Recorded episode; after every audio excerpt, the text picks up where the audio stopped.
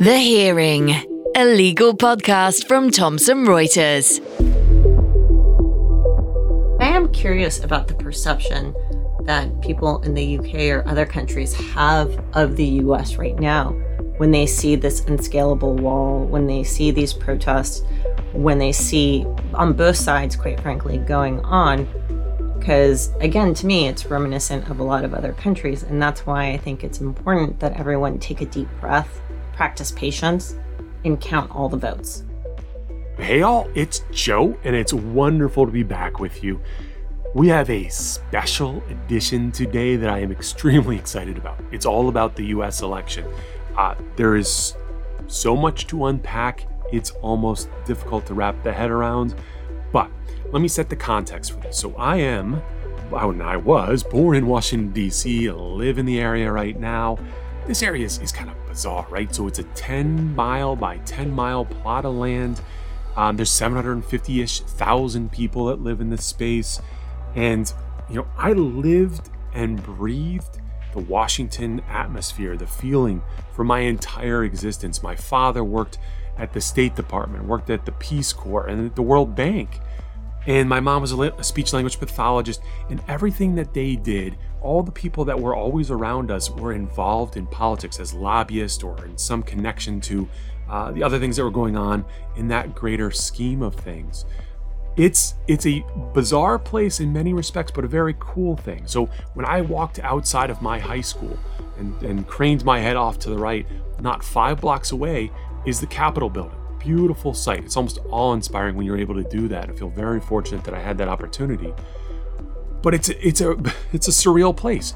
So among those, let's say 750,000 people, there are 65,000 lawyers that are present in the city during any normal circumstances. Now, they're here for big law, large law, medium law, some small law, but they're also here for the NGOs, the nonprofits.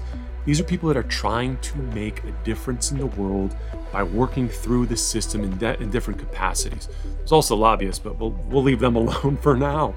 So, What's so cool about this space is that while I pride myself on, you know, understanding politics and sort of living and breathing some of this stuff for as long as I have, today, today's guest, Sanaz Asgharzadeh, who is principal at Atlas Law Firm, is joining me to sort of unpack this stuff. And she would eat my lunch when it comes to her knowledge about the system and government. And what's so cool about it is that she's not originally from here. So she was born in Tehran, Iran. She came to the United States at six years of age, and you'll hear her story about how she moved through um, her life, eventually going to law school and then working at Big Law, one of the top 20 law firms, and how she's now embracing that and moving into the politics world uh, and, and constitutional law. So she'll talk a little bit about that as well. This is a fun conversation. I really enjoyed it. So let's get started. The Hearing. Sanaz, thanks a ton for being here today. I really appreciate it. Thanks so much for having me, Joe. All right, so we're going to get into the election. We have to. The US election. What the heck is happening right now? And for the love of all that's good, um, why does it operate like this? So, together, we're going to sort of uncover the constitutional questions and hopefully some answers today about what's going on and we are now roughly, I mean, we're in the belly of the beast. I mean, we're approximately a mile away from the White House in Washington, D.C. And they've put together these unscalable walls right around the White House. So the context for all of this that's happening right now is just, it's unparalleled. We've never seen anything like this. But before we even get into that stuff, let's, let's talk about you. I want to hear a little bit more about you and your past, your history. I love stories where people grew up, and how those events may have shaped your life. So, can you tell us a little bit about yourself? Uh, sure. First, thanks for having me on during this chaotic period in U.S. history and unprecedented presidential election. I have been, like everybody else, uh, riveted to the news and watching in hopes that we'll have some results soon. But Today is Thursday after the election, and we still don't have any results. I have to say, my interest in presidential elections and elections in general probably started at an earlier age. I moved to the US uh, around the time of kindergarten, so five, six years old. I was born in uh, Tehran, Iran. And I don't want to age myself by saying this, but I think uh, there's no other way to do it. I was born in the midst of the revolution. So, that puts you at what age? Right. Just barely 20. Right. Right. right. Uh, I was born during that time, and uh, it was, I was there through the beginnings of the Iran Iraq War. And my family fled Iran and, like many immigrants, sought a better, safer life. And we found that here in the United States. I grew up in a state I'm hoping many of your listeners have traveled to, but I'm doubtful the lovely state of New Mexico, where early on, uh, through a dear friend of mine, I got interested in politics because her mom was interested in politics and her mom was a judge as well. Hmm. So she really spearheaded my desire to enter the law and have an interest in politics at the same time. So I remember being in high school and her mom encouraging us to go see Bill Clinton come to the state. And he was running for reelection at the time. It was around 1996, I believe. And he was there with our uh, Bill Richardson, who was a legislature, who was a governor, and who also was uh, in the administration. And it was just uh, great to be in the proximity to see what was happening and to have uh, see actually how American politics worked. And I have had the pleasure of meeting former President Clinton a couple decades later on. uh, what was it like? He was very verbose.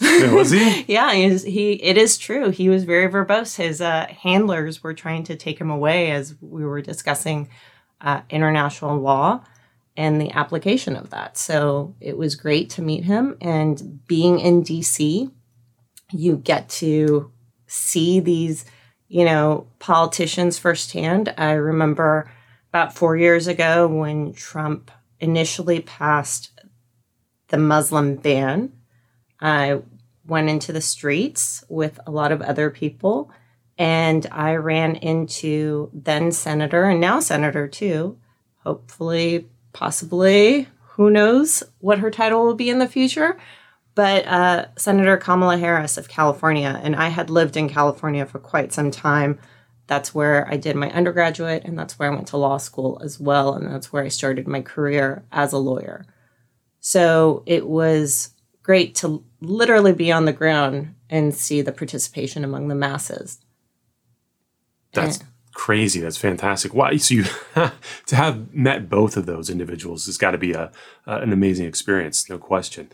Um, so you grew up in New Mexico. What part of New Mexico was that? I grew up in Albuquerque. Oh, so uh, Breaking of Breaking Bad fame. yes. how real? How true to form is that? Not very true to form. oh, I, I, I, preferred it when people knew it from the Bugs Bunny making a wrong left turn, but. so let's jump into the election stuff and talk a little bit more about that. So setting the context, and I think everyone's aware of this. Um, the virus clearly hangs over everything at this point in time. Um, there's there's no question about that. Uh, in the U.S., there's 100,000 positive cases over the course of the last day. I know the UK has just started going into a month-long lockdown. Um, Italy's curfews going into place, so things are unfortunately kicking back in uh, to a very negative side. But as we start to look at what's going on within the election, clearly that's that's a part of this in the bigger picture. But let's break down what's happening with regard to the presidential election. Right now, there's a number of states that we're waiting for that are counting their votes still. So we're, as you said, two days later, we're trying to find out what's going to happen within these states. They might be leaning in one direction towards Biden or towards Trump. We have this thing, popular votes, right? But we also have this electoral college. Can you help us sure. understand what the electoral college versus the popular vote? Sure. So every four years, we as Americans get another lesson into what the Electoral College is. So I'm happy to share that with your American and non American viewers. Uh, we have had the Electoral College since the founding of the United States. It is only applicable in presidential elections, so every four years. Every other election is popular vote. And in a democracy, the US stands out for using the Electoral College. Every other democracy uses popular vote. What we do is we cast our ballot that then goes to an elector. And then the electors meet and then they cast their ballots for the president. So if you're to break it down, each state has a certain number of electors, and that is based on their population and also the constitutionally mandated two senators. So take a state like California. Uh, it's the most populous state in the country, and it has, I believe, 53 congressional districts. That's based on its population. So it has 53 representatives in the House of Representatives. So it gets those 53 electoral votes plus the two senators. So it has 55 electoral votes. Now take a smaller state, say Delaware, which uh, Vice President Biden is from. They have one congressional district and two senators. So they get three votes. So at a minimum, each state would have three electoral votes. Fascinating. Um, so if we start thinking about that a little bit more, uh, where you need to get the president eventually needs to get 270 minimum electoral votes. Um, at this stage, what does it look like is, is happening? So at this stage, Biden is leading, but like you said, there's about five states right now outstanding. And they are still counting their ballots. And in every election, even after the ballots are cast on that first Tuesday after November 1st, they continue counting the ballots till the state legislators' deadline to do so. And they have to get those ballots in before the Electoral College meets in December. Right now, the issues that seem to be arising is based on counting of the mail in ballots. So, So there's several different pieces of this, right? So people obviously can go vote on the day that the election happens, which is whatever, Right. the 3rd of November. traditionally you go vote in person, but um, decades ago, because of enlisted military members who were overseas, the US started sending in mail in ballots. Ah, And okay. that has expanded. Some states just do mail in ballots, Oregon, Utah, for example. And under the current circumstances of the pandemic, a lot of states have expanded that or they've expanded the deadline to send in mail in ballots. Uh, again, because of the pandemic and because of the toll it's taken on the US Postal Service. So Pennsylvania had extended that deadline. And that's at issue in a lot of the litigation that was brought before the election and that's currently pending after the election. Because Trump right now does not want, President Trump does not want all of the votes counted. Uh, he even went on Twitter today to state stop counting. The issue is that in a democracy, each legally, lawfully uh, given vote should be counted. Yeah, of course. And- definitely, you're right.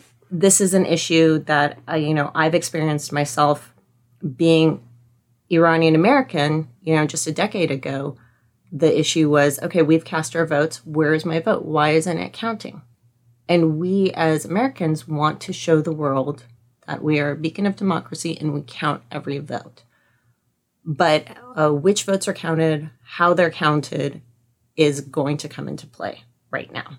But every state seems to be different, right? So that's some of the problem. Correct. If you have, uh, they have to be uh, time stamped, so to speak, um, postal mark, whatever, Postmarked, yeah. on uh, whatever date, was probably the third for everyone, or not. Well, traditionally, yes. Um, but that's at issue in Pennsylvania because they don't technically need to be postmarked in Pennsylvania by November 3rd. The theory is that if they're like there in the postal office by November 3rd, then they have arrived. So they have a stamp, they're fine.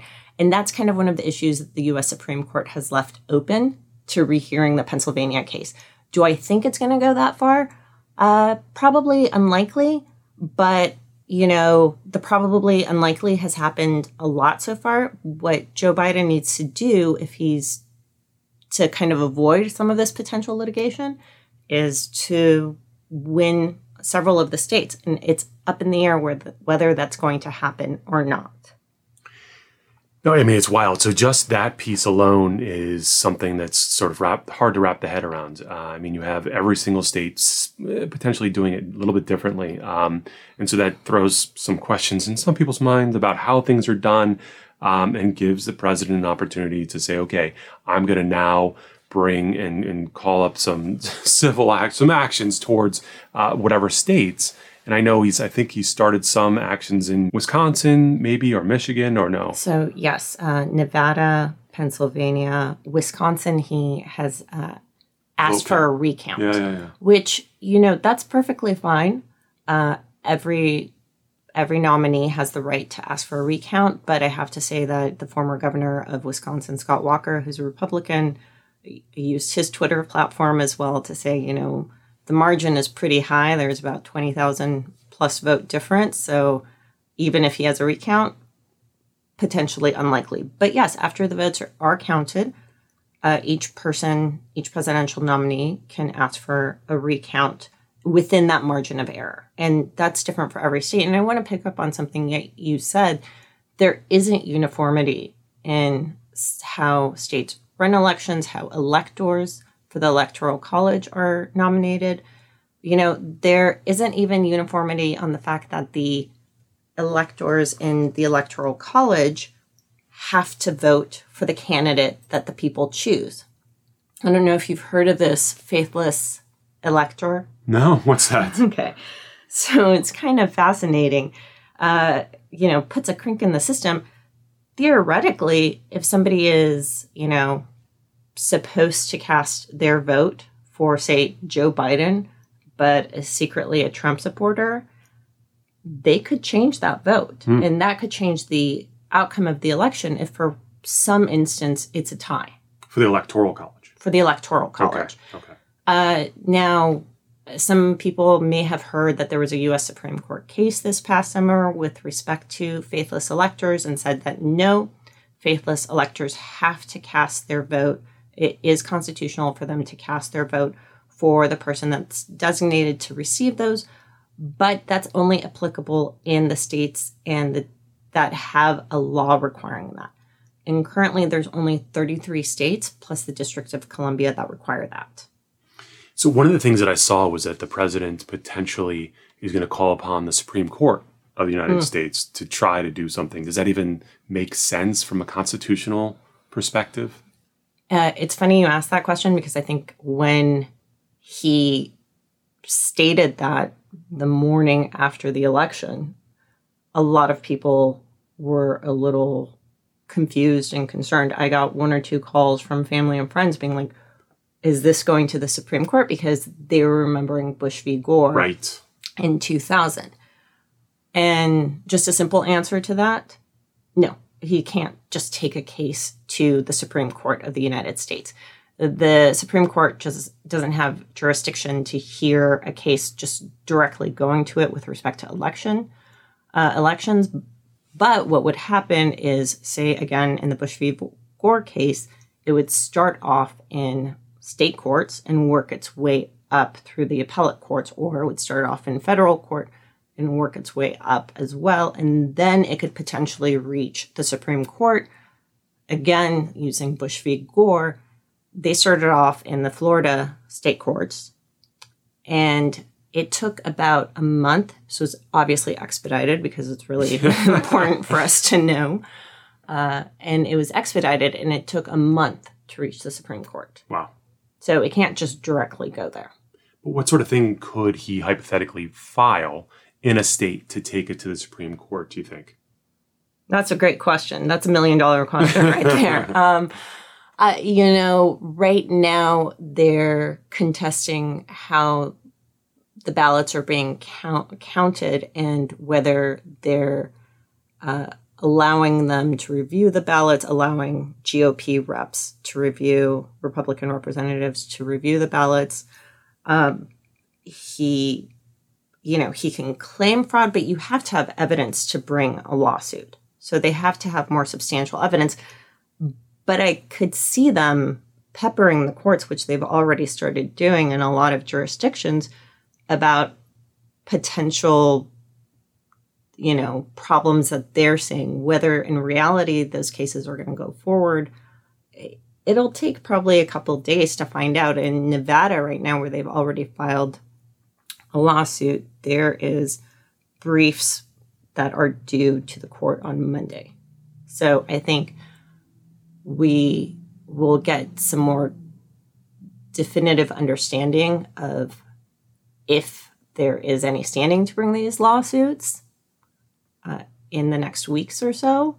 But also, if Joe Biden wins these five outstanding states and there is a large discrepancy, I, I don't know if it would be strategically prudent on a political basis as opposed to a legal basis to go forward with the lawsuits because even if he did, there may not be a pathway to 270.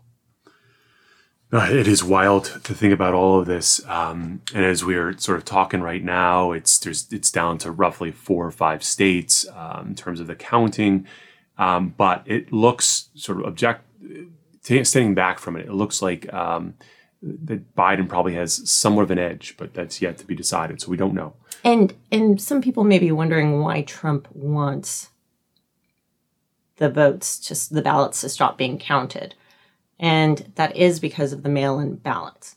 Um, a lot of the mail in ballots they believe are going to swing towards Joe Biden, that people who are going to vote for the Democratic nominee have chosen to mail it in. And the mail in ballots, again, take Pennsylvania as an example, have been there in Pennsylvania, probably, you know, postmarked before November 3rd and have been sitting there. But because of the Pennsylvania legislature, which is predominantly Republican, they have not allowed them to start counting until election day. So as they start counting, that's going to change the numbers. And that's what we've been seeing a lot. And again, this goes back to the uniformity. Some states, as the mail in ballots start coming in, they're allowed to open it up and start counting. Other states don't. And I think this election and this pandemic has shed light on how the elections for president are done and how we're going to do them going forward. Are we going to allow, you know, mail in ballots to be counted beforehand? Or are we going to allow more uh, voting beforehand, which really alleviates the pressures come November 3rd with lines and with potential disenfranchisement? Which is a major issue in American elections. Yeah, no question. So, if we were to sort of take a, another step back from this, and it's a tangent from what we've been talking about, but connected, no question.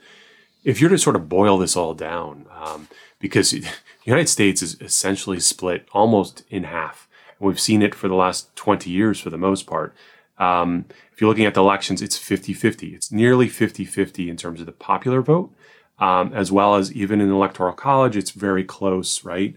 Um, by let's say a few million or a few percentages on either side. So it might be 48 to 52. Bigger picture, how do you how do you even conceptualize? How do you break that down into who who are the, these people like on both sides? Do you see? Like, can you conceptualize what that looks like? That's a really telling question, and I think that's something that we're going to be delving into you know, post mortem of this election a lot is who we are as a country and who we want to be as a country. Going forward, I think for a lot of people around the world, 2020 has shed a lot of light onto the divisions. There's a lot of tension on both sides. And as you set up just this past week, me driving into DC, just the barricades around. You know, people on both sides are very scared of the other side. So it's a, a coming together and understanding. And I, quite frankly, I'm not quite sure how we get there. Yeah. So I guess maybe I have a different perspective on that a little bit. And, and my view is maybe it's too simplistic. uh, is simply this: it almost feels like, um, and this is no offense to to either group, cities versus the country, um, where people have different perspectives on the way that they look at their their lens on the world, how they see things, how they work, uh, what they touch day in and day out, and they're very different. And you know, based on my very cursory overview of what's going on in the UK, it feels very similar. Truly feels very similar. Now, that's again very simplified view of it, but that's what seems to be playing out from my small perspective over the last whatever 10, 20 years.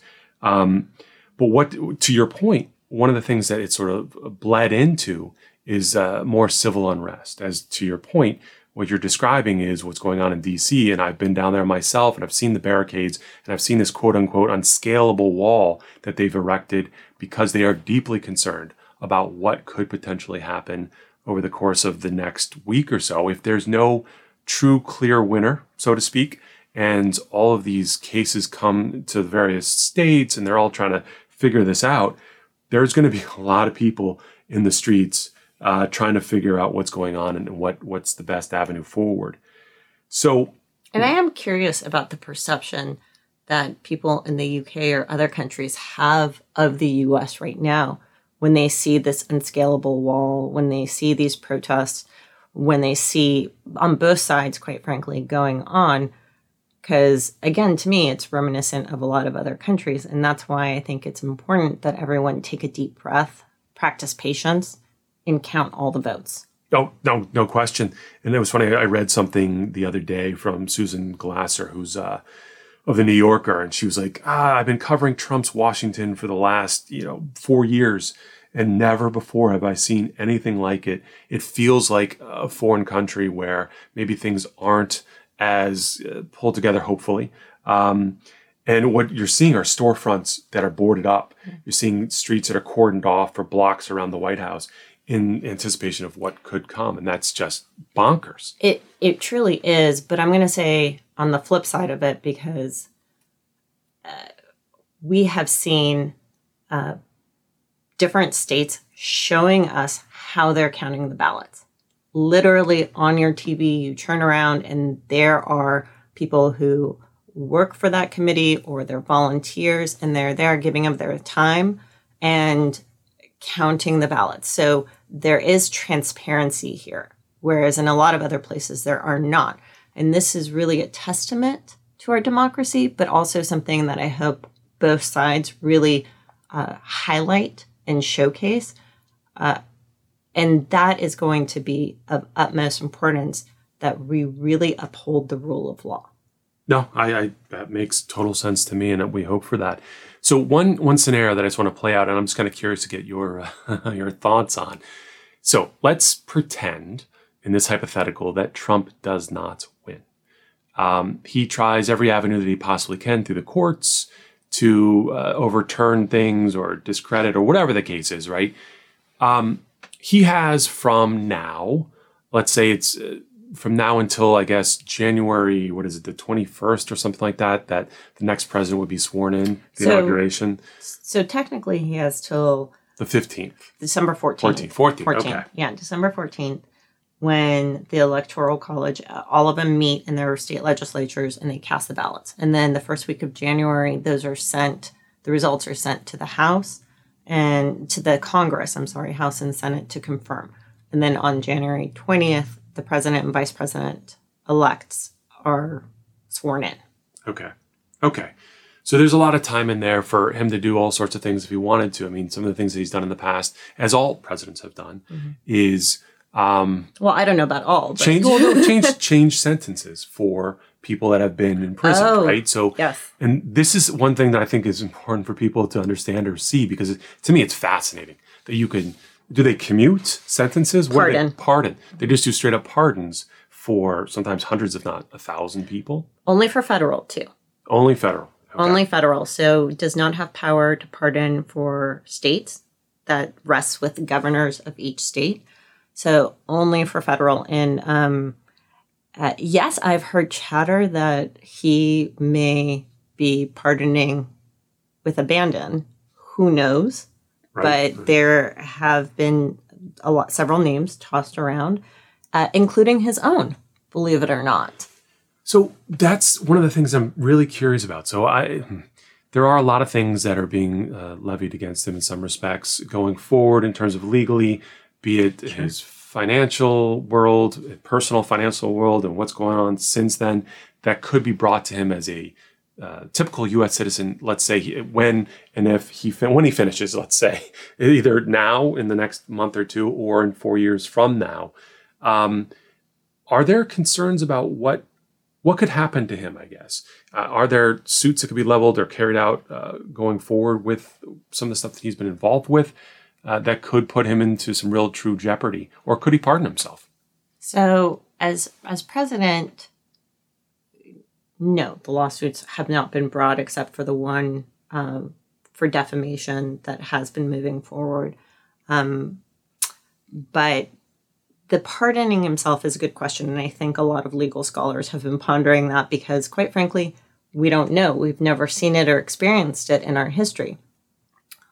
Uh, I was on a call recently with my former constitutional law professor, Professor Chemerinsky, who I'll share his feelings on that. And he thinks that, for what it's worth, no, a president cannot pardon himself or herself because a pardon is something you bestow on someone else. So you can't bestow it on yourself.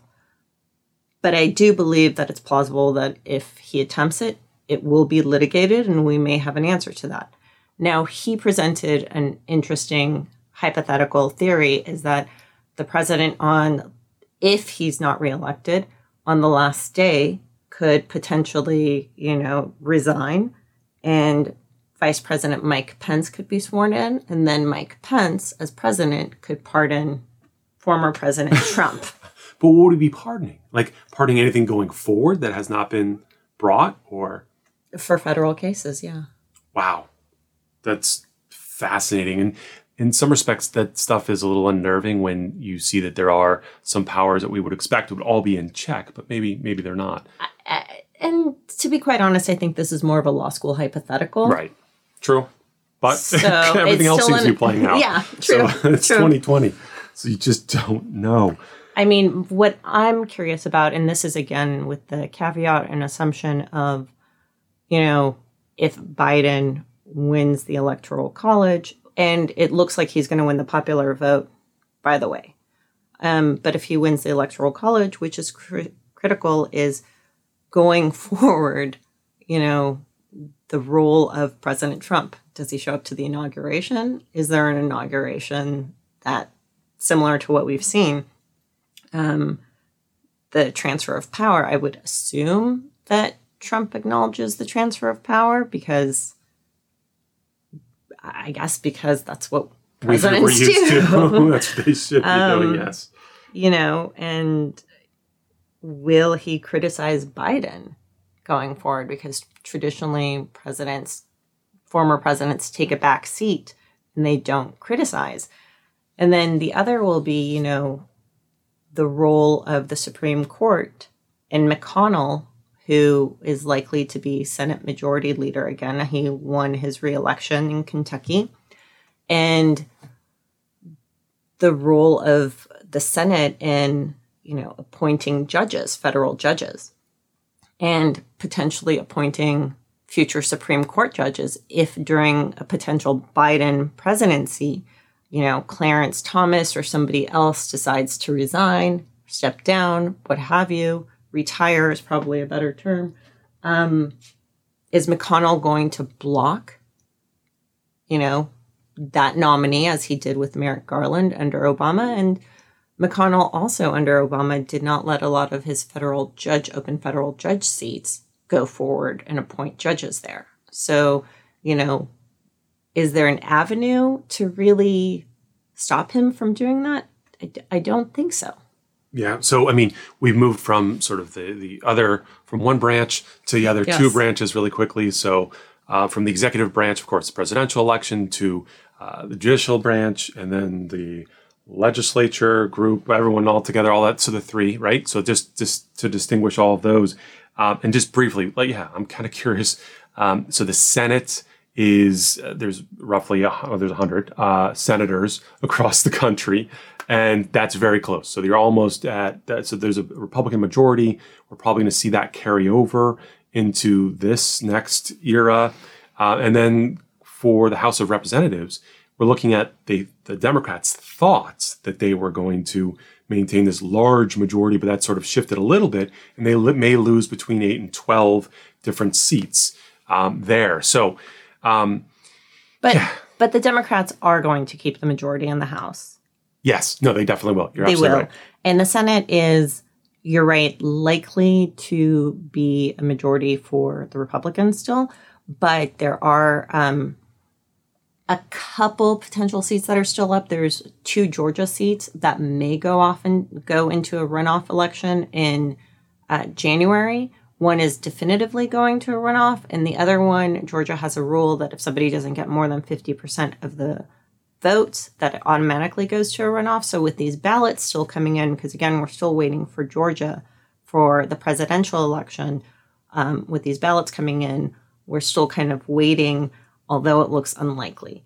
Uh, but it still would be very interesting if that went into another potential runoff because Georgia could then flip from two Republican senators to two Democratic, and that would be a huge shift for the Senate. Yeah, no, that makes that makes a lot of sense.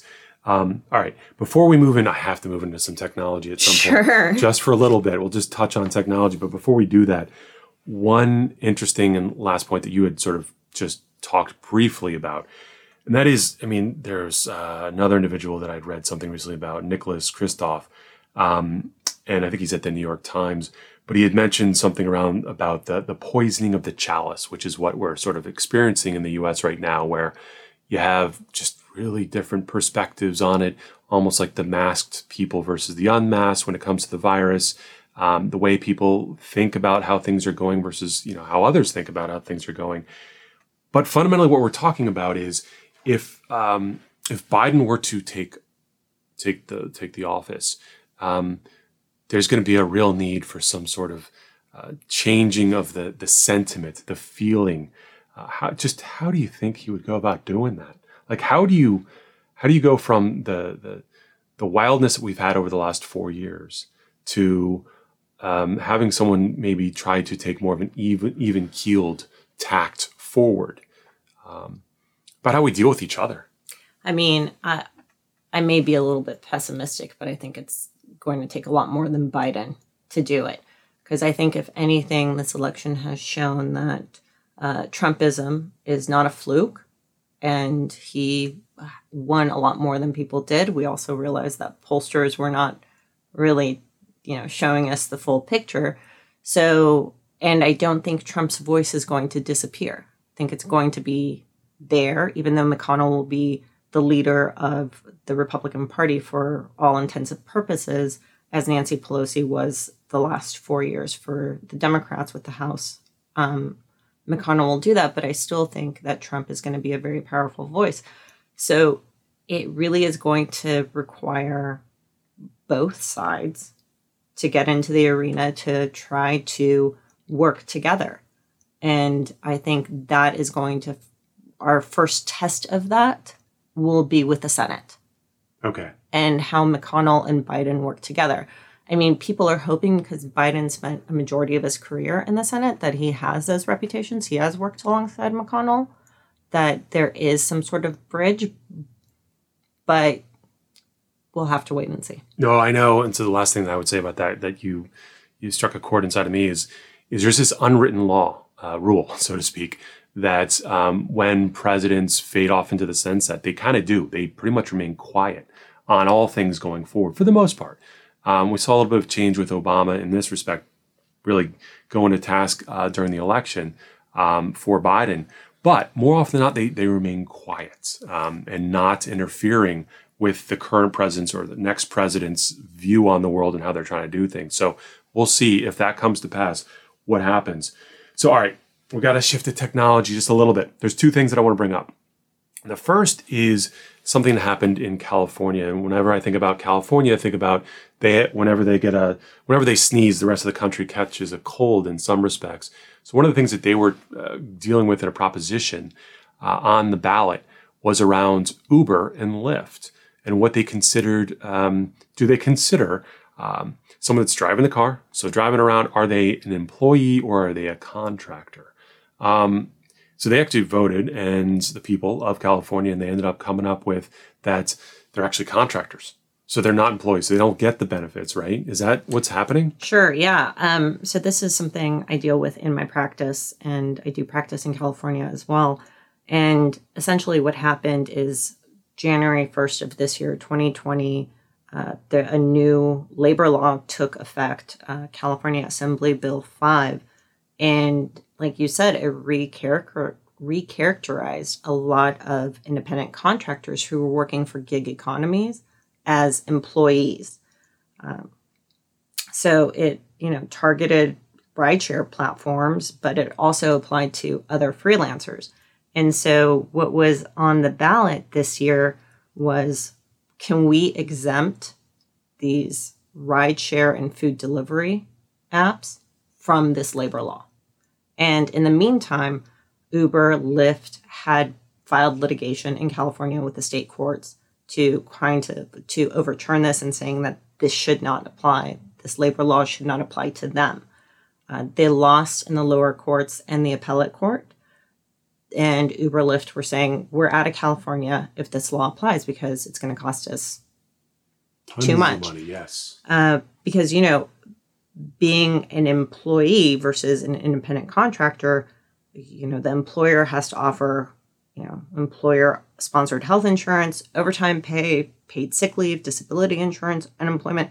And then there's generally a full body of rights under labor and employment law that they would be entitled to as well.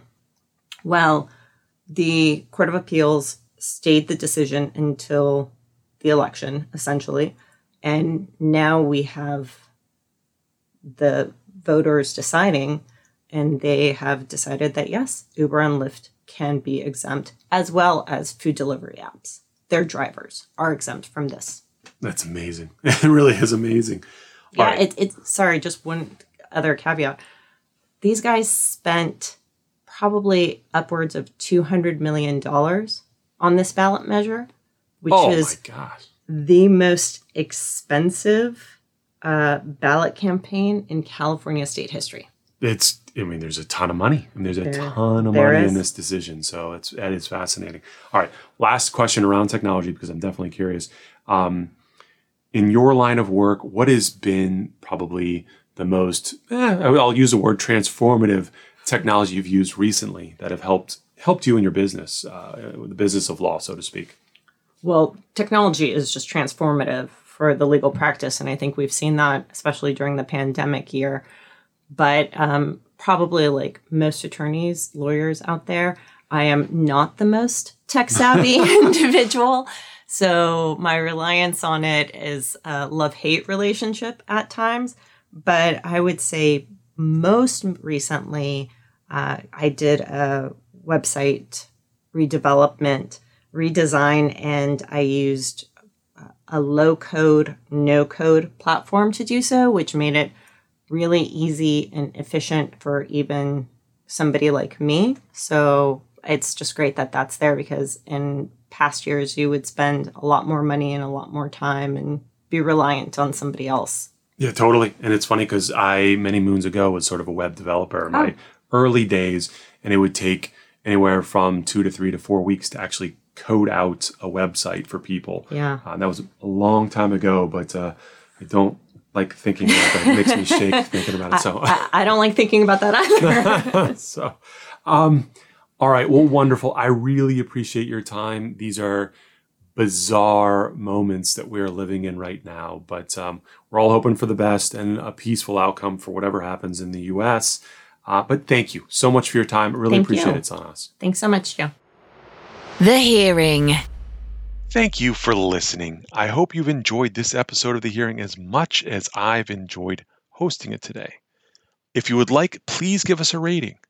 Feel free to review us and subscribe to the podcast. That way, you'll be notified of new episodes as they come out. Also, if you would like to connect with me on Twitter, it's at Joe Raz.